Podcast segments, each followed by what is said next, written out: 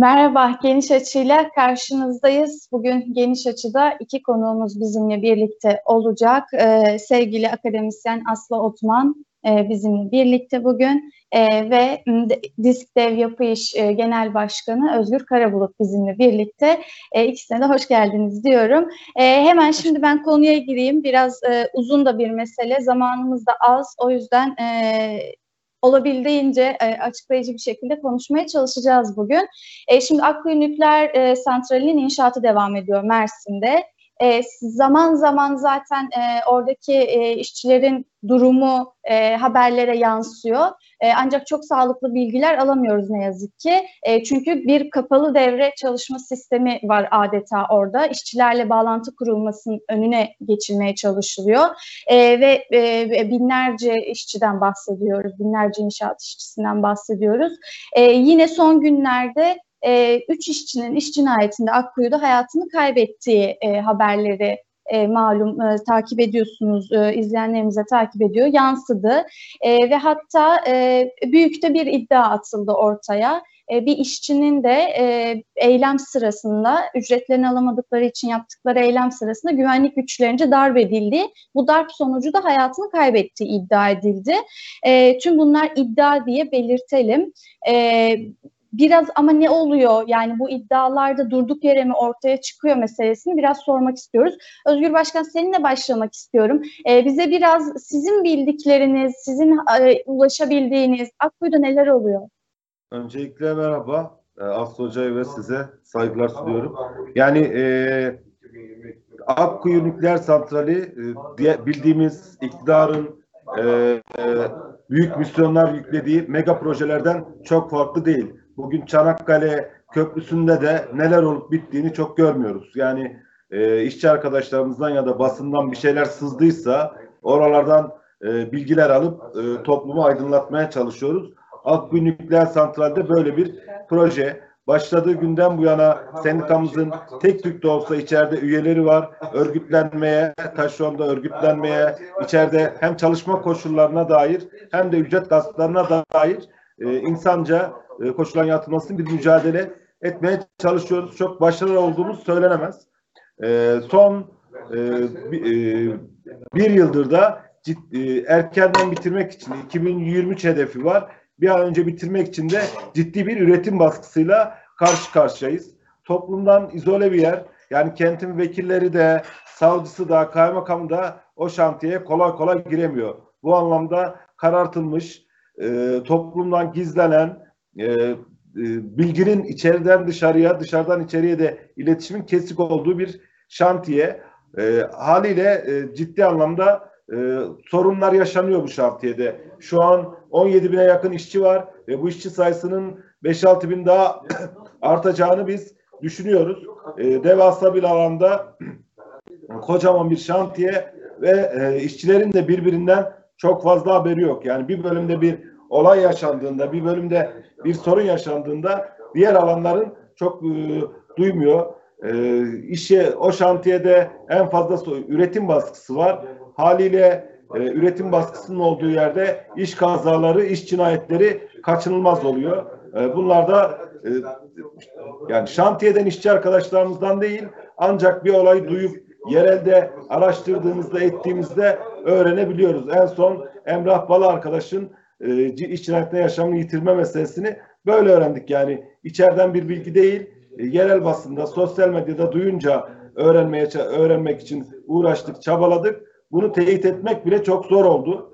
Yani şu, e, ilginç bir durum var. Bir karartma da iş cinayetlerine dair e, siyasi bir karardır muhtemelen. Karartma da gerçekleşiyor. Normalde bir e, ölüm olayı gerçekleştiğinde belediyelerden ölüm belgesi düzenlenip ondan sonra defin edilir. Ama burada ölüm belgesine ya da resmi bir kayda ulaşamıyoruz. Yani bu kayıtlar kamuya açıktır. İşte e-devlet uygulamasından girer belediyelerin o günkü ölüm listelerine bakarsınız. Bu listelerde arkadaşımızın adı yok. Sadece e, Akkuyu'yla ilgili bir durum değil. Bütün mega projelerde bu geçerli. İşte geçtiğimiz günlerde TOK şantiyesinde de aynı şey olmuştu. Otomobil fabrikası. Orada da ciddi anlamda bir üretim baskısı var. Bir iş cinayeti yaşandı. Biz e, e, o şantiyede çalışan bir arkadaşımızla sohbet ederken böyle bir olayın olduğunu öğrenip araştırmaya başladık. Üç günde zor bulabildik. E, bir yani gizleniyor, toplumdan saklanıyor. İşsizliğin de yok olduğu bir dönem işçiler işten işlerini kaybetmemek adına herhangi bir e, buna dair duyuru ya da bir olay yaşandığında basına, sendikalara bilgi verme durumu söz konusu olmuyor. E, bizim arkadaşlarımız var şantiyede. O şantiyeden bilgi alamıyoruz arkadaşlarımızdan. Çekiniyor, temkinli davranıyor. Mesela hem ücret sorunlarında hem diğer iş kazalarında bilmesine rağmen haber vermiyorlar. Bir e, tehditle, baskıyla karşı karşıyalar. İş cinayetini yaşayan ailenin e, fertleri, işte e, mesai arkadaşları bile yani iş cinayetini biliyoruz, soruyoruz, sorguluyoruz, bilgi vermekten çekiniyor. Böyle bir karartma e, ve baskı e, söz konusu. Bunu bir türlü aşamıyoruz. Mevcut örgütlük düzenimizde bunu aşmaya yetmiyor ne yazık ki. Evet. E, yani hemen kısacık alayım cevabını sonra Aslı Hoca'ya döneceğim. Ee, öyle bir tablo çizdiniz ki başkan yani bu işçiler tamamen sahipsiz anlıyoruz öyle mi? Evet, biz e, sahipsiz bırakmamak için e, elimizden gelen her şeyi gücümüz oranında yapmaya çalışıyoruz. Ama işçiler gerçek anlamda sahipsiz, patronların insafına terk etmiş durumda. Savcısı da, bakanlığı da, orada olan ölümleri de, sömürüyü de, yani e, böylece çalışma koşullarında seyrediyor. Buraya bir müdahale şekli, müdahale koşulu yok. Ancak biz e, bir avuç e, mücadeleci, sendikacı müdahale ettiğinde, kamuoyunda e, gündemleştirdiğinde e, göstermelik düzenlemeler yapılıyor. E, son dönemde basında da çıktı zaten Akku'yla ilgili. Bunlar sadece buzdağının görünen yüzü, derininde daha farklı, daha ciddi sorunlar var. Mesela biz e, başından beri o şantiyeyle ilişki kurmaya çalışıyoruz. Silifke'de görüşemiyoruz arkadaşlarımızla. Şantiye çevresinde görüşemiyoruz. Ee, içeride ilişkilerimiz, üyelerimizle görüşmek için kilometrece yol gelip Mersin merkezde görüşebiliyoruz. Yani böyle bir korku iklimi e, patronlar tarafından uygulanıyor. E, jandarma zaten orada bir güvenlik gücü değil, neredeyse bunların özel e, güvenliği emirleri olmuş durumda. E, burayı da aşmak ancak e, dışarıdan bir kamuoyunun oluşması, içeriden de güçlü bir örgütlülüğün hayata geçirilmesiyle mümkün. Bunu ya iş yerinde yapamasak da dışarıdan memleketiyle ya da e, arkadaş ilişkileriyle ilişkileri kurup geliştirmeye, büyütmeye çalışıyoruz. Evet, evet. Ee, şimdi ben Aslı Hoca'ya dönmek istiyorum. Hocam belki sizinle de biraz şunu konuşabiliriz. Özellikle bu büyük projelerde yani bunu Akkuyu başta olmak üzere işte e, üçüncü köprü inşaatını hatırla, üçüncü havalimanı inşaatını hatırlayabiliriz. Benzer olaylar yaşanıyor demiştik zaten. Özgür Başkan da vurguladı. Bu kapalı çalışma, kapalı devre çalışma sistemi bu büyük projelerde neden uygulanıyor? Şimdi e, esasında e, kapalı çalışma e, yalnızca bu mega projelere has bir şey değil. Biliyorsunuz Covid zamanında e, kapitalizmin normal çalışma ilişkileri epey ifşa oldu. Yani hani balık üreticisi Dardanel'inden e, Cengiz'in e, Yusuf elindeki inşaatına kadar hani her tipte iş kolunda e, e, bazen evden çalışmada da üzeri kapatılan, kayda geçirilmeyen e, bütün iş cinayetleri, meslek hastalıklarını yaptığınız zaman yani gittikçe kapitalizmin meşruiyet zemini e, ürettiği metalar üzerinden geliri dağıtma kabiliyeti azaldıkça çalışma ilişkilerimiz e, konuşulamaz ve kara kutu e, Özgür Başkan'ın tabiri haline geliyor. Ama tabii iş mega olunca e, karanlığa itilme de e, ölçeği de megaya çıkıyor. Çünkü e, 30 e, 3. Havalimanı'ndaki işçi sayısı da 30-35 bine ulaştığı zamanlar olmuştu. Şimdi yanılıyorsam e, Özgür Başkan düzeltsin 17 bine kadar rakamlar ifade ediliyor ve bunlar e, bir ucundan bir ucuna bir gün içinde e, işçilerin yürüyemeyeceği kadar geniş bir sahada oluyorlar. Yani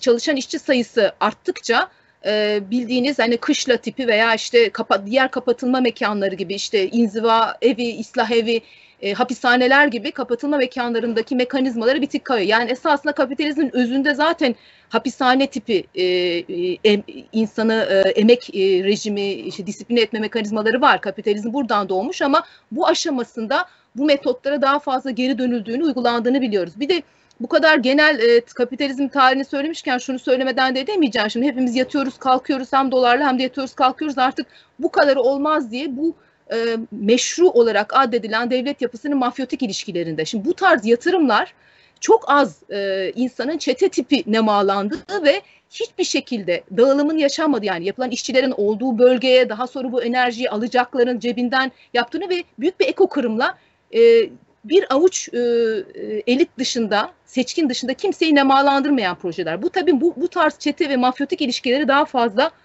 e, besliyor.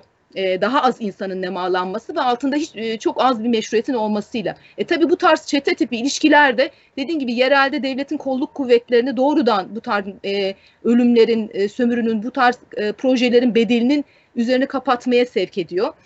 E, üçüncü havalimanından e, bahsettik. Yani gerçekten mükerrer tekrar ediyor sürekli e, bu hem işçi direnişleri de tekrar ediyor ama aynı zamanda bütün bu sömürü de e, tekrar ediyor. Çanakkale Havalimanı'ndan bahsettik. İşte Akkuyu Tok Şantiyesi belli bir ölçüyü atan, açan aşan e, yatırımlarda gerek fabrika olsun gerek bu bütün bu altyapı projeleri olsun ölümlerin de e, mega e, ölçüye e, eriştiğini biliyoruz. Bir örnek vermek istiyorum. Bana çok çarpıcı geliyor.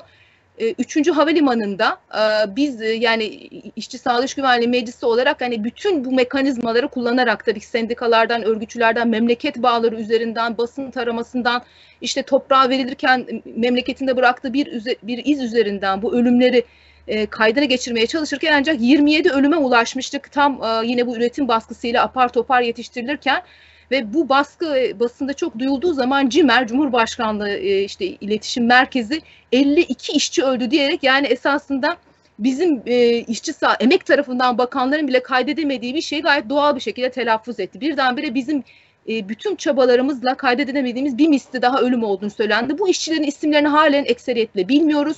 İşte mesela Kuzey Ormanları'nın savunusunun yine yerel bağlarıyla e, o zaman şantiye içinde bir Suriyeli işçinin evine motosikletiyle dönerken betonöz altında kaldığını ve e, ölüm belgesinin üstüne nedeni bilinmiyor yazıldığını biliyoruz. Yani böyle emarelerle burada e, bu işin üzerinde örgütlemeye, dönüştürmeye çalışanların bile onda birine bile ulaşamadığı ölümler olduğunu biliyoruz. E, bir de diyeceksiniz hani işçiler, işçilerin meselesi, sendikaların meselesi değil. Bir kez daha onu söyleyeceğim. E, bütün bu e, kalkınma projeleri, e, sermaye birikimi projeleri artık kriz alametlerinin e, üzerinde bir an, bir an önce ne olursa olsun diye geçirmeye çalıştığı bütün bu projeleri esasında yalnızca işçilerin orada üretim yapan, inşaatında bulunan işçilerin sorunu değil, işçinin bedenindeki bu ölüm esasında çok hepimizin e, önünde olan büyük ekolojik kırımların bir işaret fişeğidir. Yani iş cinayetlerini ekolojik kırımın bir işaret fişeği olarak görmek zorundayız ve Akkuyu meselesinde bu ak yani kara kara sayfanın üzerine ak gibi o kadar belirgin ki o yaşladığından beri işte temel çatladı, su bastı, işçiler ücretlerini alamadıkları için isyan ettiler, iş, iş cinayetlerinden şimdi konuşabilmeye başladık. Yani bunların hepsi esasında işçi üzerinden, işçilerin yaşam hakkı başta olmak üzere e, hak ihlallerinin esasında her birimizi Artvin'den Edirne'ye, Hakkari'den e, İzmir'e kadar her birimizin bekleyen ve tabii ki bütün bir havza olduğu için Lübnan'ından Suriye'sinden Mısır'ına kadar bütün havzanın önündeki ekolojik felaketin işaret fişeğidir.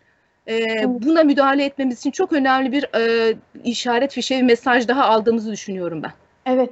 Peki hemen kısaca şunu da sormak istiyorum. Şimdi biz e, hem Özgür Başkan anlatırken şartları ve koşulları dinlerken de ilk aklımıza şu geliyor ya ya bu kölece çalışma sistemi artık. Yani bunun başka bir açıklaması yok. Hem çalışma sistemi kölece hem işçilerin gördüğü muamele kölece. Yani bunun akademik tarifi nedir tam olarak hocam? Akademiye çok gere hiç gerek yok esasında. Yani biz tamamen bir araştırmacı olarak işlev kaybı yaşıyoruz. Çünkü herkesin malumu olan şeyleri e, ifade eder. Aslında çok büyük bir araştırmaya gerek yok. Nükleerle ilgili oradaki iş cinayetlerinin tekil koşullarını bilmek çok önemli mücadele için ama hani kölece çalışma çeşitleri dersek işte e, bu tarzda bu kapitalizmin bu krizinde esasında her zaman içkin olan e, hem mutlak hem de e, oransal sömürü oranlarının arttığını görüyoruz. Biraz önce Özgür Başkan da hepimizin yaşadığı bu işimi kaybedersem başka bir yerde iş bulma imkanım azalıyor. İnsanlar, işçiler hepimiz esasında e, hayatımızı riske atarak hayatımızı kazanmaya çalışıyoruz. Çünkü dışarıda çok büyük bir e, şey var. İşimizi en, en nitelikli düşündüğünüz doktorluk, akademisyenlik vesaire en nitelikli diye yani toplumda vazgeçilmez düşünen bütün şeyler değişik formüllerle KHK'lardan doğrudan işte işte esnaf e, kuryesine kadar, e, ders başı çalışmasına kadar değişik formlarla hepimiz yerine e, kullanılabilecek, atılabilecek elemanlar haline geldik ve o yüzden e, risk büyüdükçe, işten e, yani ekmeğini kazanma riski büyüdükçe e, hayatın riski atarak çalışma artıyor. Yani bu o, sömürü oranlarını arttırma oranı her e, meyili her zaman var kapitalizm ve çok yükselmiş bir durumda. Ama tekrar altın çizelim belli iş kolları buna çok daha açık, daha pisler, evet. daha riskliler ve hani özellikle dünyada kaydırılıyorlar. Bakın şu örneği de verelim. Bu iş bir tek iş e, e, enerjinin kullanıldığı anda bitmeyecek. Bir de bunların çöpleri var. Biz şu anda bile e, işte Avrupa'nın e, plastik çöpünü iki seneden beri Türkiye bin bir oyunla satın alıyor. İşte recycle, işte temiz ekonomi falan şeylerle. Bunun içerisinde işte hemen dahil olabileceği illegal e, e, yasa dışı iş kollarının da işte uyuşturucudan vesaire. Keza gemi sökümü alada ne olup ne bittiğine dair bir şey bilmiyoruz. Enerji de böyle bir şey. Nükleer enerji, nükleer enerji ürettiğinden daha fazla nükleer çöp de yaratıyor. Ben hem orada çalışan işçilerin geleceği hem de aynı zamanda bu nükleer çöplerin e, Türkiye'de diğer bütün çöpleri almaya şu anda soyunmuşken nükleer çöplerin ne olacağını da e, çok merak ediyorum. Yani bütün bunlar esasında hep insan, işçi, emekçi elinden geçiyor. Bütün bunların en en muhtaç kesime dışsallaştırıldığı ve en muhtaç kesime de dışsallaştırıldığı için izlerinin silineceğinden neredeyse eminim. E, ufak bir örnek vereyim. Yani bu işleri hani Avrupa'da farklı, Türkiye'de mi külece oluyor? Biz 19. yüzyıl kapitalizmle çalışıyoruz. Hayır, özellikle nükleer özetin e, örneğinde, nükleer iş kolu örneğinde bir Fransa örneğini vermek istiyorum. E, yani yapısı gereği yani meşruiyetini gittikçe kaybettikçe büyük kazalarla yapısı gereği bu tarz e, çok ciddi bir insanlık riski de olduğu için muhakkak mafyotik ilişkilere temayül ediyor. İki tane örnek vereceğim. Birincisi Japonya, biri ikincisi Fransa. Japonya'da mesela Fukushima kazası olduğu zaman Fukushima'nın temizlenmesi için evsiz barksız Japonları e, devlete istihdam olarak yani taşero, taşeronluk sistemine jacuzzi'nin girdiği, Japon mafyasının girdiği ve izleri bilinmesin diye yani ölümlerini gizleyebilmek için evsiz e, Japonların, işçilerin yani adresleri tespit edemeyenlerin e, istihdam edildiğini biliyoruz. Fransa'da da gayet rutin, temiz bir olarak yüzde sekseni enerjisinden e, ener rüplerden e, kazanıyor. Çok büyük bir e, elebaşı biliyorsunuz dünyada bu konuda. Evet. Ve Fransa'da 35 bin nükleer işçinin yalnızca yarısı taşeron olmasına rağmen nükleer e, radyoaktif e, yükün çünkü illaki bu iş radyoaktiviteyle ilişkili. Belli alt işverenlik mekanizmalarıyla alt işveren işçiler bu radyoaktivitede doğrudan işçilerin 8 ila 15 misli daha fazlasını ve sektörde oluşan kaçınılmaz radyoaktivite yükünün yüzde seksenini interim denilen kiralık işçiler taşıyor. Bu da evet, ne yapıyor? Şimdi, Bütün izi siliyor esasında. Evet orada bir virgül koyalım. Hemen ben Özgür Başkan'a döneyim. Sonra orayı ayrıca açmak istiyorum çünkü. Ee, Özgür Başkan şunu soralım. Şimdi taşeron çalışma sistemi özellikle inşaatta çok fazla gördüğümüz bir sistem bu. E, Akkuyu da buna dahil saydığımız diğer büyük projelerde. Oraya da aynı söylersiniz. Bizim inşaatta gerçekten e, bütün faaliyet taşeronla yürüyor. Ana firmanın 5000 6000 e, şey e, teknik personeller de var. İşte e, Rusya'dan gelen teknik personeller de var. 6000'e yakın işçisi, geri kalan 11 bin işçi hep taşeronlarda. Aslında işin bütün tehlikeli de ağır yükünü de çeken taşeronlar. E, buralarda hem e, iş güvencesi yani güvenceli çalışma olanağı yok hem de ücret gasplarıyla e, karşı karşıya. İşin bütün Aslı Hocam bahsetti. Riskli yanını taşeronlar, güvencesizler, e, kimsesizler, e, sahip sahibi olmayan, sahip çıkılmayan işçiler yürütüyor. E, geri kalan kısmında e, o teknik anlamda evet farklı e, ana firmalardan götürüyorlar. Ben e, buradaki Aslı Hoca çok e, bahsetti. O noktada girmeyeceğim. Hem e, ekoloji meselesine hem de firmaların, o şirketlerin o e, siyasal anlamdaki yürüttükleri işe e, nasıl gizlendiklerine, o iş cinayetlerinin nasıl yok sayıldığına dair bir iki e, örnek vereyim. Ondan sonra da tamamlamış olayım. Bir tanesi TOK şantiyesi. Üç tane iş cinayeti yaşandı. Biz sadece birinin ismini bulabildik. Hala ikisini araştırıyoruz. Üçü de aynı yöntemle yani 24 saat esaslı çalışıyor burası. E, arı kovanı gibi e, üç arkadaş da kafasını demirlere sıkıştırarak hareketli vinçten kafalarını demirlere sıkıştırarak yaşamını yitirdi. Yani olay olmasına rağmen hiçbir e, devletten yana önlem yok. Firmalardan yana bir çeki düzen, kural getirme yok. E, yani bu kadar vahşi bir durumla karşı karşıya. Kaç kere de uyardık, yazılarımızı yazdık, basın açıklamamızı yaptık e, bu e, yani bu e, üretim baskısı ölüm getirecek diye bize yansıyan, bizim duyduğumuz üç tane ölüm var aynı şekilde.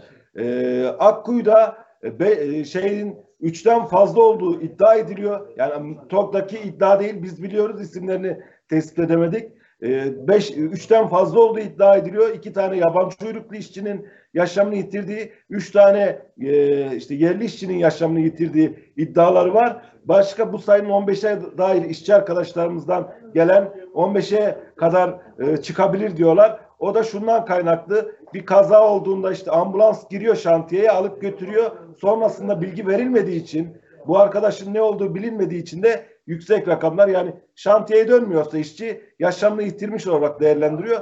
E, böyle olmaya da bilir. E, yani e, yaralanmıştır memleketine gider ya da o köle kampına ben bir daha girmek istemiyorum der girmez gelmeyince o rakamlar yüksek çıkıyor. Bunun te- teyit edilmesi ya da burada bilginin e, kamuoyuna açıklanması da hem devletin hem e, oradaki firmanın sorumluluğunda e, Aslı Hoca havalanında söyledi. Biz 27 işçiye ulaşmıştık sayısına. Yani 27 işçi e, yaşamı yitir demiştik. Devlet sonra 52 diye açıkladı. En son kapandığında da 63 falan da orada yaşamını yitiren işçi sayısı. Bunu biz bile bilmiyoruz. Yani alanda mücadele ediyoruz. Ee, buna dair bir hassasiyetimiz var. İşte samanlıkta iğne arar gibi biz buradaki sorunları çözmeye, iş cinayetlerini açığa çıkarmaya çalışıyoruz. Bir karartmayla karşı karşıyayız. Tek başına emek örgütlerinin, sendikaların yapabileceği bir iş değil. Basının da, kamuoyunun da bu anlamda e, çok e, bir görev, duyarlılık düşüyor. Sadece e, şeyle değil yani iş cinayetleri oradaki sömürüyle değil. Hocam bahsetti. Yani bugün orada doğayı katleden, e, hiç gözü kırpmadan geleceğimiz yok eden e, sermaye işçinin hayatında önemsemiyor. İş, açıkçası böyle yani bir ağaca bir cana kıy, kıydığı zaman insanların yok etmasında, iş cinayette yaşamını yitirilmesinde gayet olağan bir şekilde e, karşılıyor. Hatta biz e, İGA yönetimiyle bir tartışma yürüttüğümüzde ya bu kadar büyük projede bu kadar işçinin yaşamını yitirmesi e, o riskin altında olağan bir şey diyordu. Bunu normal karşılıyorlardı. Sanki bir can değil de orada bir makina, bir e, araçmış gibi değerlendiriliyor. Buna dair de bizim e, yani daha fazla örgütlenmemiz gerekir. Bunun tek çözümü bu. E, kendimizde yani örgütlenirken yaşamak ve yaşatmak için örgütleniyoruz diyoruz. Oradaki ücret meselesi falan değil. Gerçekten de bizim öyle yani o şantiyeye girmek her an başınıza ne geleceğiniz belli değil yani. E, ya, e, akşama geri dönecek misiniz? Evinize dönecek misiniz? Belli değil. İşçi arkadaşlarımız şöyle anlaşıyor yani e, evinden çıktığında biz e, ailemizle helalleşerek çıkıyoruz. Nasıl döneriz bilemeyiz diyorlar. Bu kadar açık e, bir kötü e, yani iş cinayeti rejiminin olduğu bir koşullarda biz hem örgütlenme hem de yaşam mücadelesi veriyoruz diyorum. Teşekkür evet. ediyorum söz verdiğiniz için de. Biz teşekkür ederiz. Hemen Aslı Hocam e, virgül koyduğumuz yerden devam edebiliriz aslında. E, Fransa örneğini vermiştiniz. Oradan şunu da hatırlatmanızı isteyeceğim. Ee, yanılmıyorsam 2013 yılındaydı. Ee, araştırmacı e, Moni ile bir görüşmeniz olmuştu. Bu nükleerde taşeronla ilgili çalışmaları da vardı kendisinin. Ee, oradaki örnekleri, oradaki sizin görüşmenize ve e, soru cevaplarınıza bakınca aslında e, bugünden e, ne kadar benzediğini görüyoruz. Bugün artık Türkiye'deki koşullara ne kadar benzediğini görüyoruz. Belki oradan biraz devam edelim mi? Hem bize onu hatırlatırsınız hem de işte bu e, özellikle nük nükleer santrallerdeki e, taşeron çalışma sistemini biraz hatırlatırsınız bize.